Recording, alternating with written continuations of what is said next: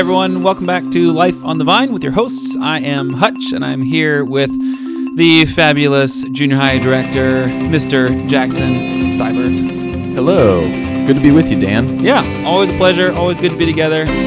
And if you've been listening to Life on the Vine for a while, thank you so much. And if you have not, thanks for giving us a shot here on Life on the Vine. Our goal is to explore life in the kingdom of God. What does it mean to be attached to the vine who is Christ? And as we said at the beginning, but we're our goal is to open the cans of worms. Yeah. When we talk about life and politics and theology and what should we do, money, what should we do, what shouldn't we do? We talked about consumerism. We want to pull off the lid, spread the worms around, and then let you pick up the pieces. That's what we're here for. Yeah, we're not here to tell you what to do. No, no. We're just here to get you to think. That's Yeah. our goal. That is our goal. Yeah. So I'm excited about our episode today. Yeah. Me too. But before we get started, I want to tell you a story. A story. Yeah. Can I tell you a story, Jackson? Uh, is it a good story? I, it's a pretty good story. Uh, sure. Okay. Let's hear it. Okay. Once upon a time, since all stories need to begin with once upon a time, Mm-hmm. there was a CEO of a tech company. Now, this uh, company was out the West Coast, Silicon Valley area, and the CEO had two sons. Any daughters? No, just two sons. Yeah, and uh, and the mother, unfortunately, had died early on. So this dad raised these two sons uh, by himself from the time that they were in kind of junior high through the rest of their lives. And this is a Disney story, and in Disney stories, all of the parents die. You know, Pretty much. pretty much. uh, so two sons, and uh, he he was a good dad, and he trained them to become part of this company that he that he owned. And uh, someday his plan was for them to take over the company and, and run it together. And um, when he wanted to retire, but one day the the younger son came to him and said, "Dad, you suck." yeah, it kind of hurt, right? He's like, Dad, uh, I, I really don't want anything to do with you, and I, I'm just like done with you. I'm done with you. I'm done with your family. I'm done with this company. I'm done with my brother. This, I just, I just can't even, right? And so he's like, I'm out of here, and I'm out of here. But I also, I want my share of the stocks in the company. I want my payout right now. You promised me half the company when when like you go to retire. I want that now. Give it to me now, and then I'm out of here. So the dad was hurt. Mm-hmm. It's kind of sad. Um, but he did it. He cashed out half the shares of the company, gave it to his son, and his son pieced out. What did his lawyer think about that? You know, his lawyer did not think that that was the wisest business move. Mm-hmm. Um, so he, the son, went off with all these shares, um, more money than he had ever. You know, he theoretically knew how much money his his his dad had in this company, but like, this was a lot of money. Um, he got he got the credit card, so he went to Vegas, he went to Reno, these uh, you know centers of morality and ethics, and he just went nuts.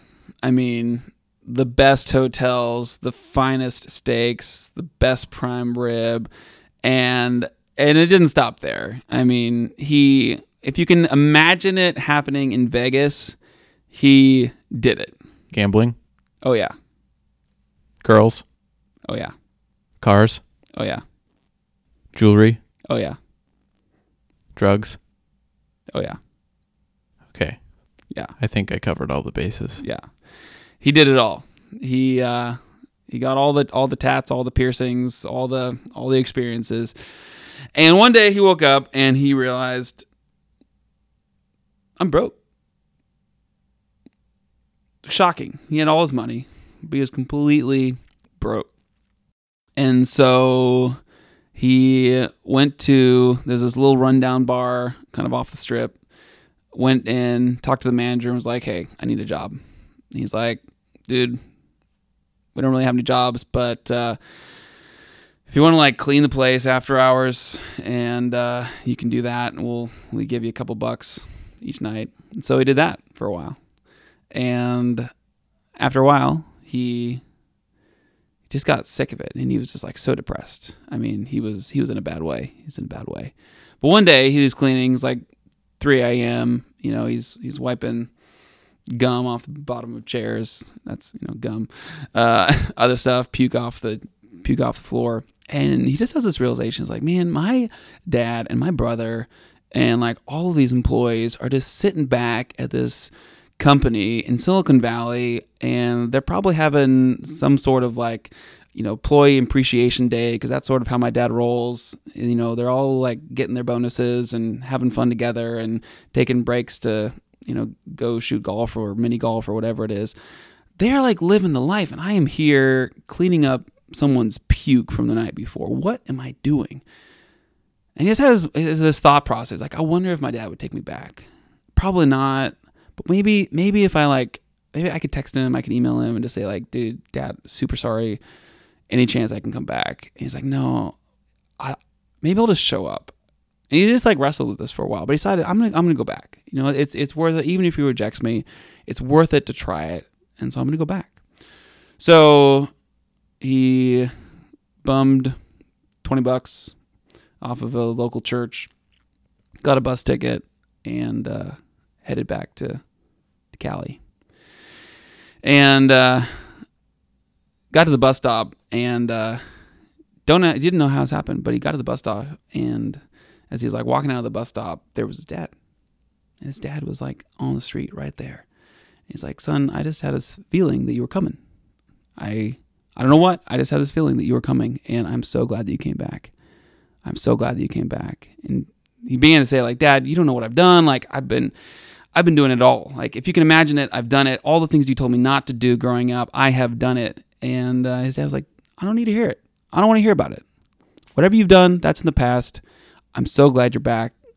Come on back. So they drove back to the company, and uh, his dad um, was like, you know, we're to have a party because that's what we do here. We celebrate. We celebrate the good things, we mourn the bad things. This is the good thing. You're back, and we are going to celebrate. So they uh, liquidated a few shares, got the money, and this threw this like big party, and all of the family and all the friends came in, and um, all of the employees welcomed this guy back. He's kind of like a son to the, lot, of, lot of them because he'd grown up in the company. And there was just this huge celebration, and his dad said in the middle somewhere, "It's like, dude, if you if you're interested, I still want you to help run this company with me. I want you to be a partner with me in this company." And uh, so yeah, that's that's uh, that's some of the story. What about the other brother? What about the other brother? Oh Yeah, yeah, you know, so he um he was actually at a meeting when the when the dad went and picked up the brother at the bus station. And so he got back right in kind of the middle of this party, and he was like, "What in the heck's going on? Did someone have a baby? You know, what's going on?" And he walked up, saw his brother, and uh, he walked up to him and just decked him. Boom. boom, and then walked out. He's like, I, because he kind of knew, you know, he was on Facebook, he was on Instagram, like he knew what his brother had been doing, Yeah. yeah, and uh, he just and he left. I was like, I, nope, not dealing with it, not dealing with it, not dealing with my brother, and uh, so the dad eventually had to go out and and they talked, and brother was like, don't you know what he's done? He's like, yeah, I know, I know what he's done, but he's back, and that's what matters. If what matters is he's back, and uh, really sad. The the older brother really never came around, and uh, he ended up leaving, starting his own company, sort of a competitive company, and um, sort of lost out on on the partnership with his dad and his brother. So it's it's kind of a happy sad story. Yeah. Yeah, The end. the end, The end. the end, But not the end. but not the end. Interesting. Yeah, Well, I like that story. yeah. Thanks. Um, I feel like I've heard that story before. Yeah, it's it, it's it's it's related. The, the material may not be entirely uh, my own. Yeah. Yeah. So I'm sure that many of you listening know that that is the modern retelling by Hutch of the prodigal son. Yeah. The parable of the prodigal son, which was told by Jesus. By Jesus, yeah. Luke chapter 15. Yeah. And what what point would you say that was illustrating? Yeah. Well, I mean, I think it's a lot of different points that Jesus is is getting at. He's talking about the grace of the Father, the grace of God to welcome back sinners. The younger brother is is welcomed back even in spite of everything that he's done. And uh, and that and, and really in Jesus' time that story carries way more weight than it would in our day just because of the relationships of fathers and sons and and sort of the mentality of the younger son and saying I don't want anything to do with you, dad. Um, but still, the Father welcomes him back. So there's the grace of the of God, the the need for repentance, which we've talked about, about a lot on this on this Mhm. uh, podcast. And then there's the the older brother who Jesus is telling the story in Luke 15 to a bunch of Pharisees who were sort of the religious leaders of the day, sort of thought they had it all together and weren't super willing to let sinners back into the fold. Mm-hmm. and and part of it was just a failure to recognize their own brokenness, their own need, their own sin, and so part of the parable is told against them as sort of the older brother figure, and um, but but it's a story that has you know was told in a particular time, a particular context for a particular purpose to illustrate some particular points, and yet it's a story that continues to resonate with with us today, and it's a it's a story that still tells our story, which is you know part of we so last week we talked a little bit about stories Yeah. with uh with Hannessy Howard. Yep. And uh and we just talked a little bit about the the power of stories and I think that that this is sort of a window into continuing that conversation. You know, why is a parable like this one told 2000 years ago in a totally different context, agricultural, rural, you know, Middle East, and yet that story still can carry carries freight, right, with us here today. Um what is it about that story? What is it about stories that you think have that staying power? Well, first off, well told. Thanks. Um, a little longer than I was intending, but yeah, it's okay. Um, but I, I think that stories are so important. And I thought that Hannah put it really well because we are storied beings. Mm, Um, I mean, if you think about it, we're we were spoken into creation. yeah. You know, everything was spoken in, into being, um, and and God is a God who uh, tells stories. yeah. God is a God who invites us into a story. Mm, The um, what we know about God is from stories, Hmm. right? yeah. Um, and so I think that stories are all a part of us. Mm, Um, and I think that just part of it too is that's the way our brain works. And um, like Jesus, he was able to tell um, stories that illustrated a point where um, maybe telling the truth straight out that you're sinners, and even though you're sinners, you're accepted by my grace and love. But you who are not uh, showing grace and love to sinners are wrong. Yeah. Okay, that sums up part of the theme of the story, right? yeah. Um, but there's an impact that can happen that can allow us to dive into the shoes of one of the brothers, Right. you know, or maybe into both of the brothers, or Yeah. maybe even into the dad, Yeah. um, Yeah. or maybe even into the barkeep or something like that. We can Yeah. we can dive into um, these stories and they can resonate with us because they touch us at a personal level. Yeah. Whereas being told explicitly that grace is for us and that we are sinners doesn't it's impactful Hmm. and we need to hear it and we hear it through paul paul Yeah. often writes Yeah. that way um, but it's not the same as being able to take our imagination this Mm. amazing brain that god has given us and use our imagination to plop ourselves right in that story and say ah, i kind of feel like that or Yeah. I, that's kind of like what i did or hmm i have i can see myself in that position so Yeah. I don't know. I think that that Jesus uses fiction very specifically so that things are accessible to everyone and that that his truth that he is saying isn't necessarily in the words that he's saying, but he's speaking truth. Hmm. Does that make sense? Yeah, I don't know yeah. that I might Yeah, but the story conveys something when he's when Jesus is telling a parable. The story conveys something more than just the specific words, yeah. which is you know he's telling where. I mean, in some ways, with the parable of the prodigal son, the context again agricultural and whatever. But if Jesus had told that story in a different day and age, the the power and the weight and the truth of the story would have been the same, even if the characters had been in a different context, right? Yeah. So in that in that sense, the the specific words maybe of of of the parable are not not as important as the theme. Yeah, it's not each brushstroke is not necessarily as important as the overall picture Yeah. that it paints, right? Yeah.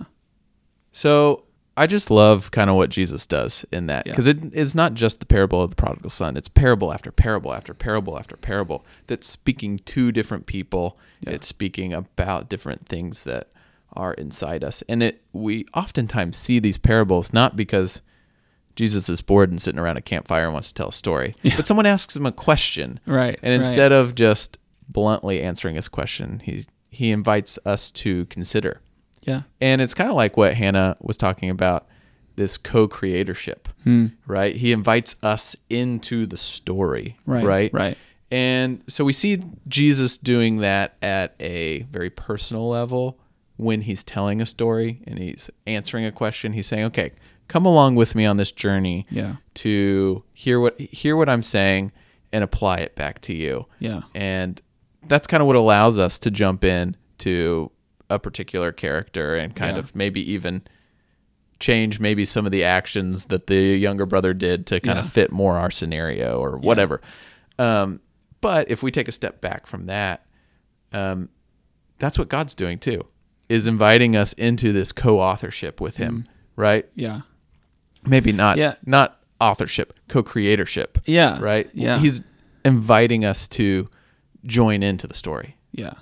Well, I, I, like that, and I think you know a couple things about that. I think one of the things you see with with the parables of Jesus is that there's sort of sort of the both and in my mind of there's when he tells the parable of the good Samaritan, mm-hmm. then he follows up with the question, "Who was the neighbor?" You know, right? Like, um, there's an obvious point. Like, this is what I want you to get from it. When he tells the parable of the prodigal son, the the religious leaders immediately know what he's doing and why he is telling the story, and, and it speaks directly to them, and it still has the ability to speak beyond it.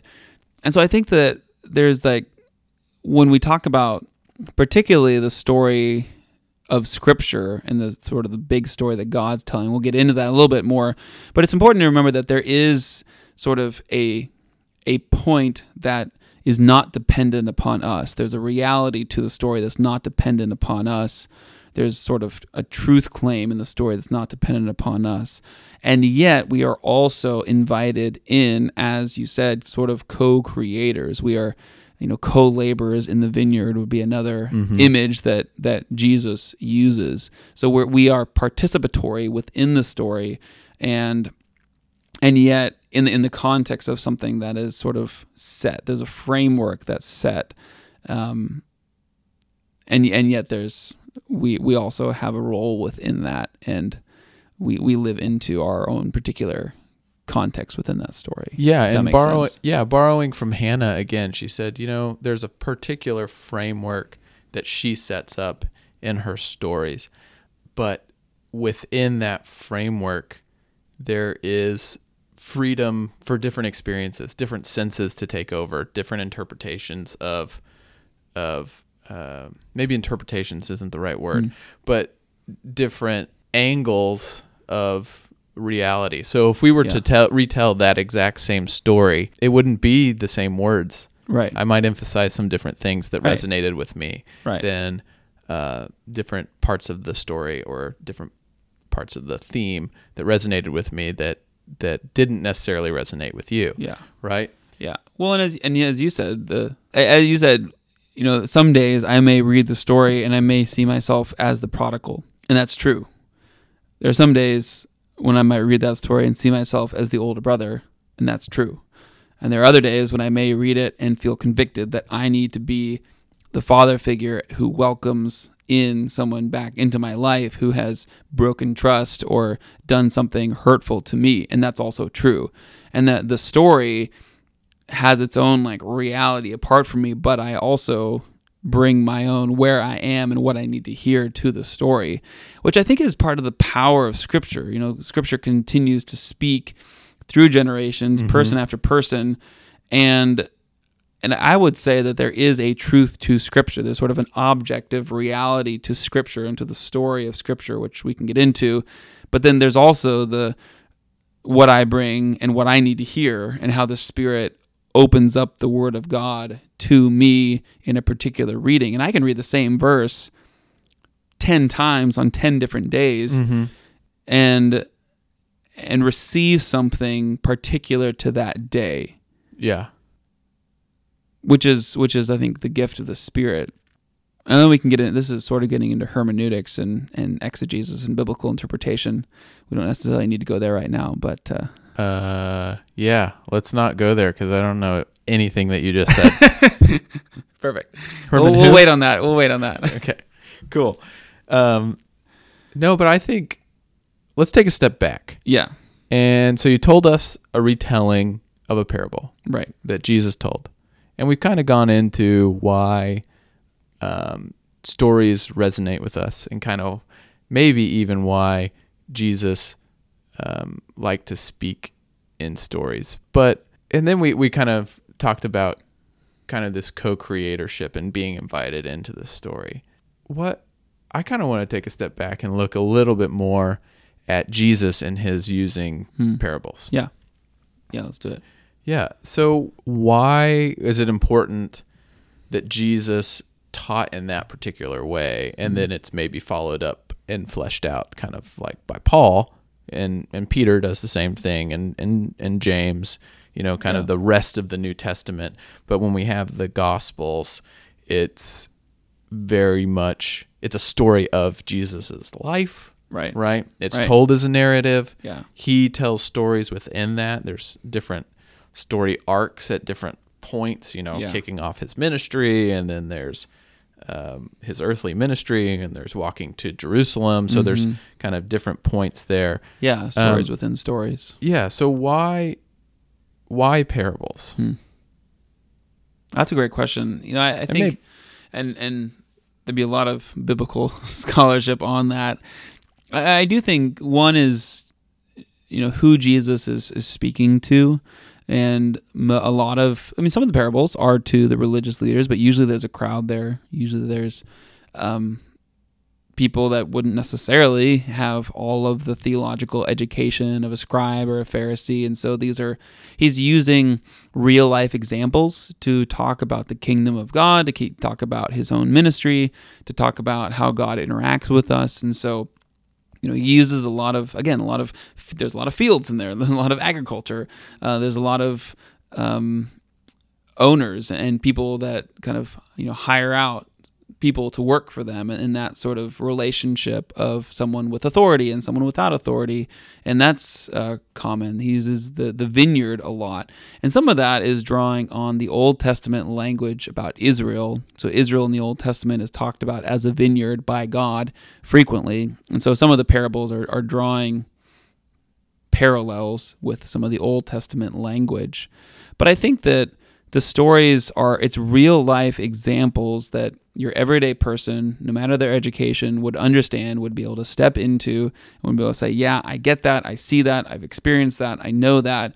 And then jesus is able to take to teach truth in the midst of that uh, through what we've experienced. And and so there's there's that element of it.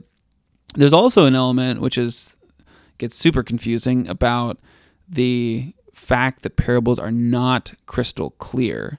And there's this, you know, strange quote from the prophet Isaiah that part of the reason Jesus teaches in parables is so that the people will not fully understand what's going on.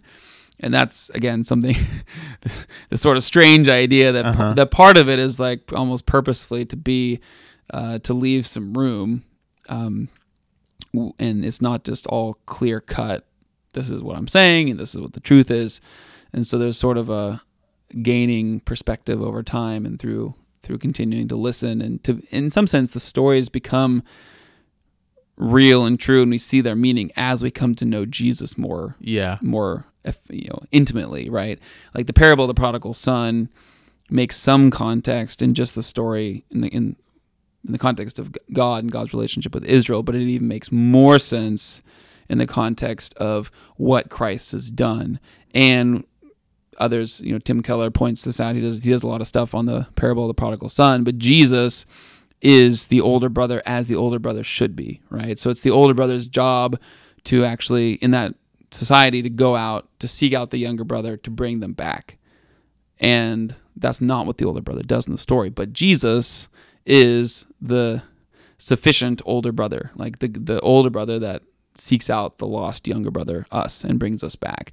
So like these these stories kind of take on more and more meaning as we actually see them not just as Jesus told them, but through the lens of who Jesus is and what Jesus has done. Yeah. So I think that's part of the part of it too that the stories can build.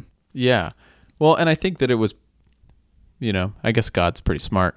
It, it was smart on his on his part to leave some wiggle room because I think that um, we, we have the benefit of looking at Scripture Right. and kind of seeing Jesus' life play out and seeing the life of um the Israelites play out and unfold over uh, centuries. But uh, we see what it what happens when it's laid out, right? God laid out the law, and then you have this is what you do and what you don't do, right? Yeah. And we can see a certain uh, segment of people, a certain segment of the religious leaders and educators that take that and kind of run with it and add to it. But I also like the fact that you kind of pointed out Jesus being the older brother as he is, so he is directly putting himself in contrast with Right. the religious authorities of the day Right, and saying, yeah. don't put your hope in that, Yes. put your hope in me, Right. right? Right. Because I have come to find the lost sheep. I've come to be the shepherd.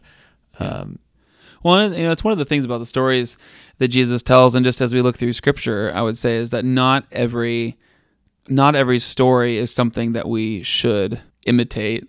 Not every character is, you know, good. It's not like you read Scripture and say, "Oh yeah, that's I should be like that."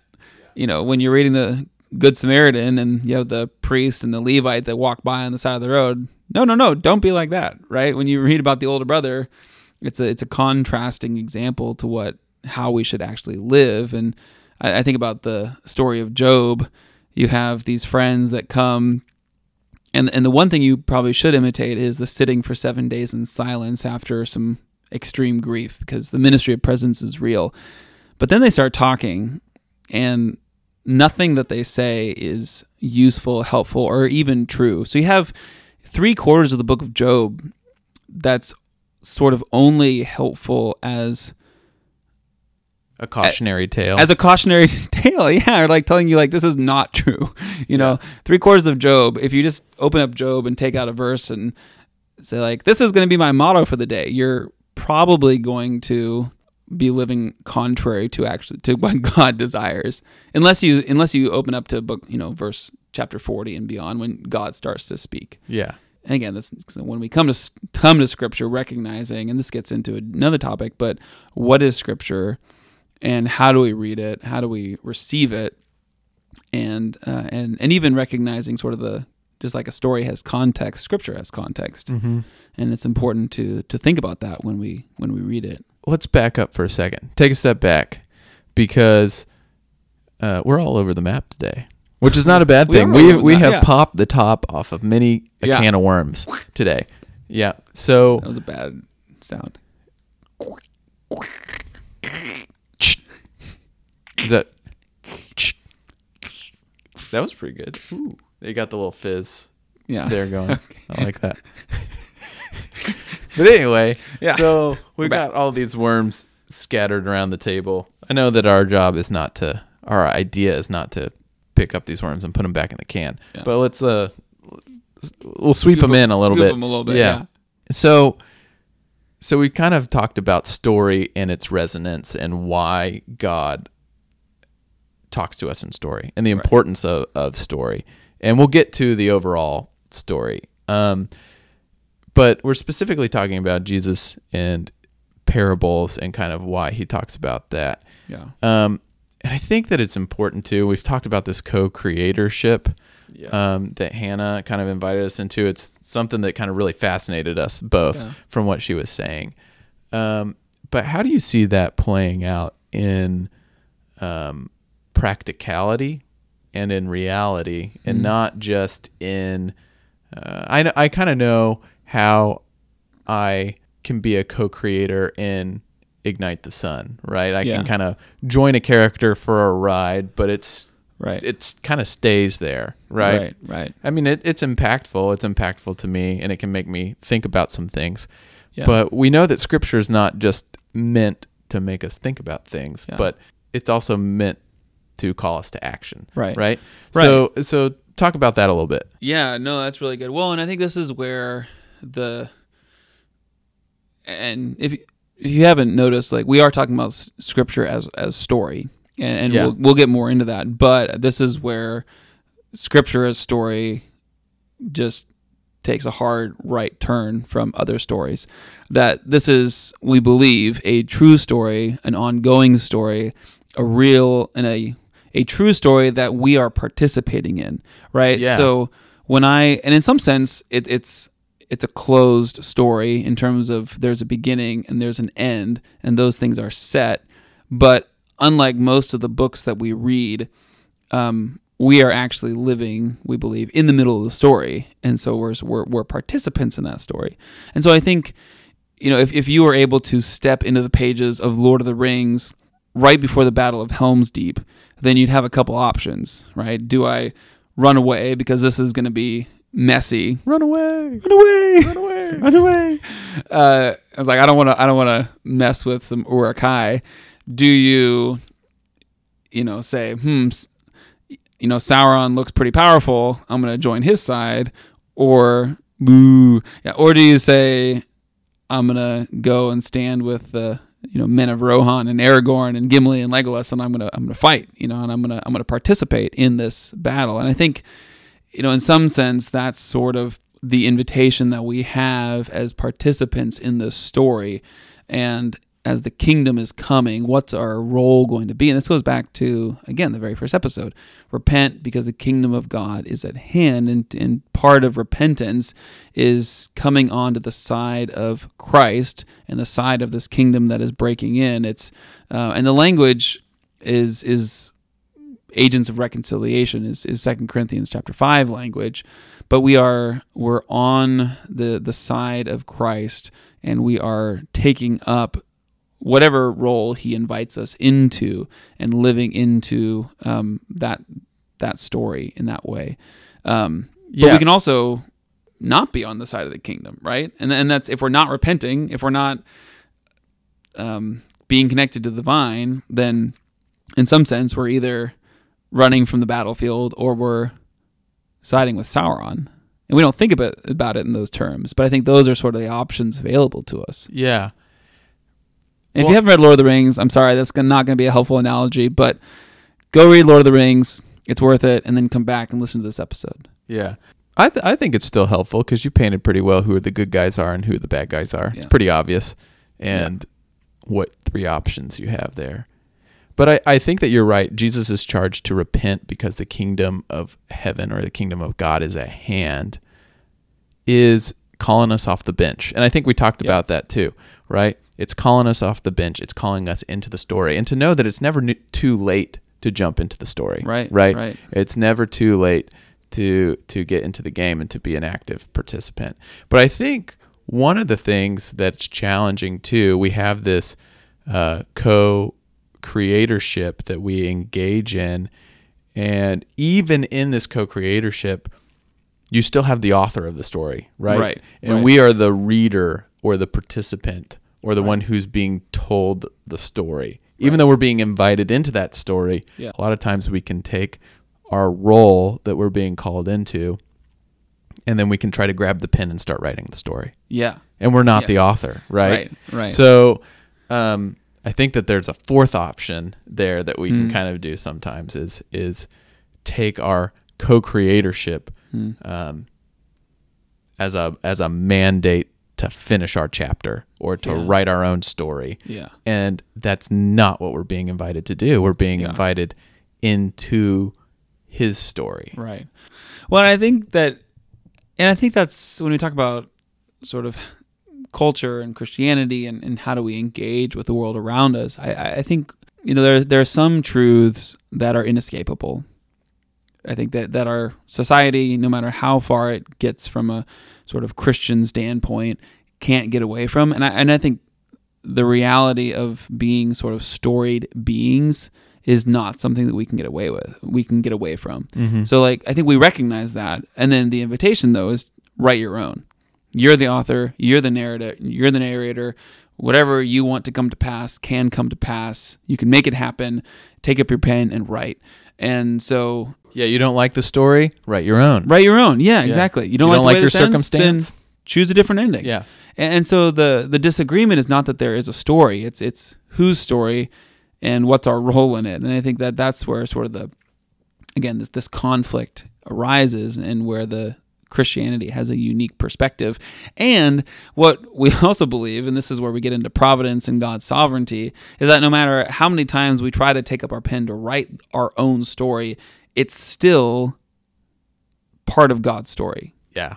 Like we can write all the live long day, but it, I mean, it's like someone in a book writing a story about their own life in the book, right?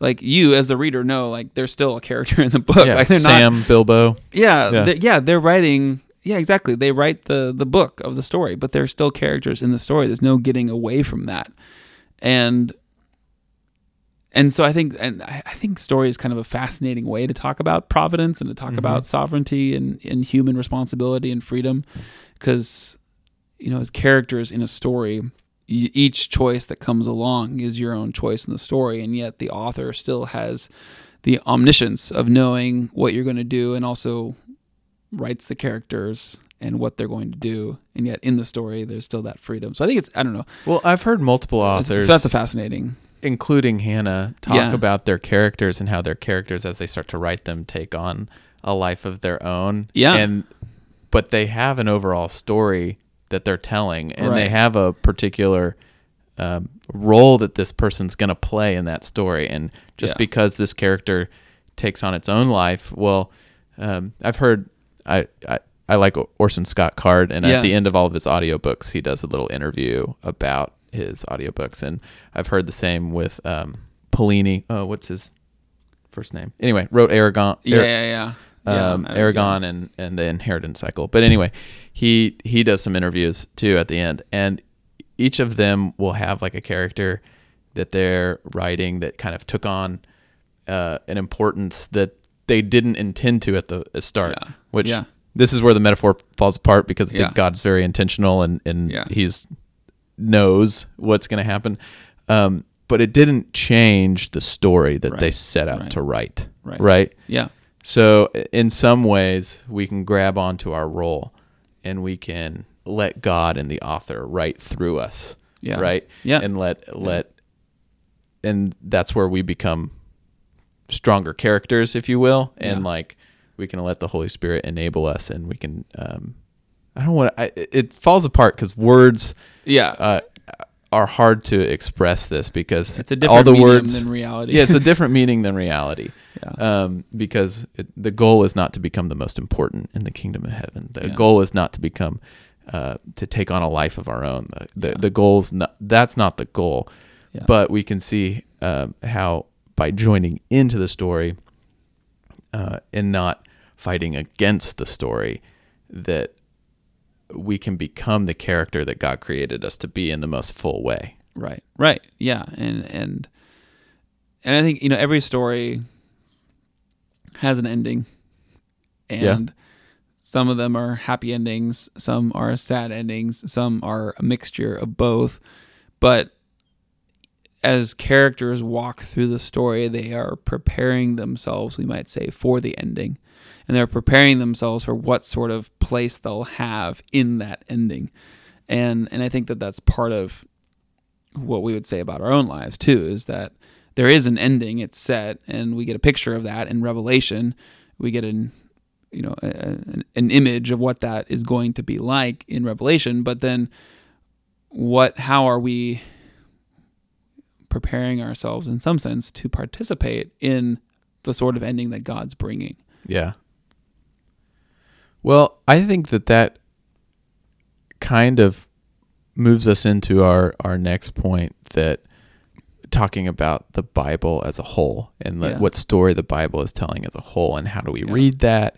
How does maybe modern writing how that's been influenced by by the story or overall story arc of the of of the Bible. But I don't know that we have time to go into that right now. Yeah, that might be next episode. I think so. Perfect. for those of you who are listening, thanks for listening. Uh, those of you who are not listening, thanks for not listening. Um, you know, God is calling you to be a part of the story, and you are a part of the story, whether you feel God That's calling right. you or not. That's right. Um, but He's calling you to jump into the story, to jump into your role, uh, your specific character that He created you to be. Right. Um, so, if you have questions about practically how to do that, we're talking a lot about fantasy and we're talking a lot about story and stuff, and that can be hard to kind of interpret and apply yeah. to our life. Um, but if you have any questions about that, come on down to First Pres. We'd love to to welcome you into the community and kind of dive into that. As uh, Hutch said, we love coffee, so uh, go on on to the, our website, uh, firstchurchtulsa.org, and uh, find our email. Shoot us an email.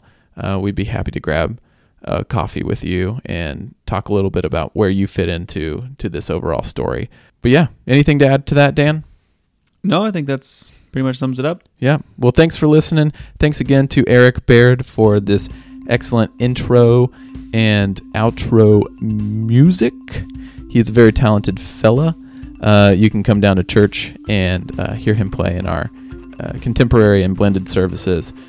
Thanks to First Pres for letting us use this. Thanks to Hannah C. Howard for letting us co opt her name Yes. and the likeness of her image, I guess. She's sponsoring us, yeah, maybe. sort Who of. knows?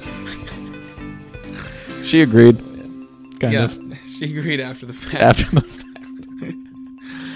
but uh, that's all we got from you from the Hannah C. Howard studio here in Tulsa, Oklahoma. We are Life on the Vine. I'm Jackson, I'm Hutch. and we will talk at you later.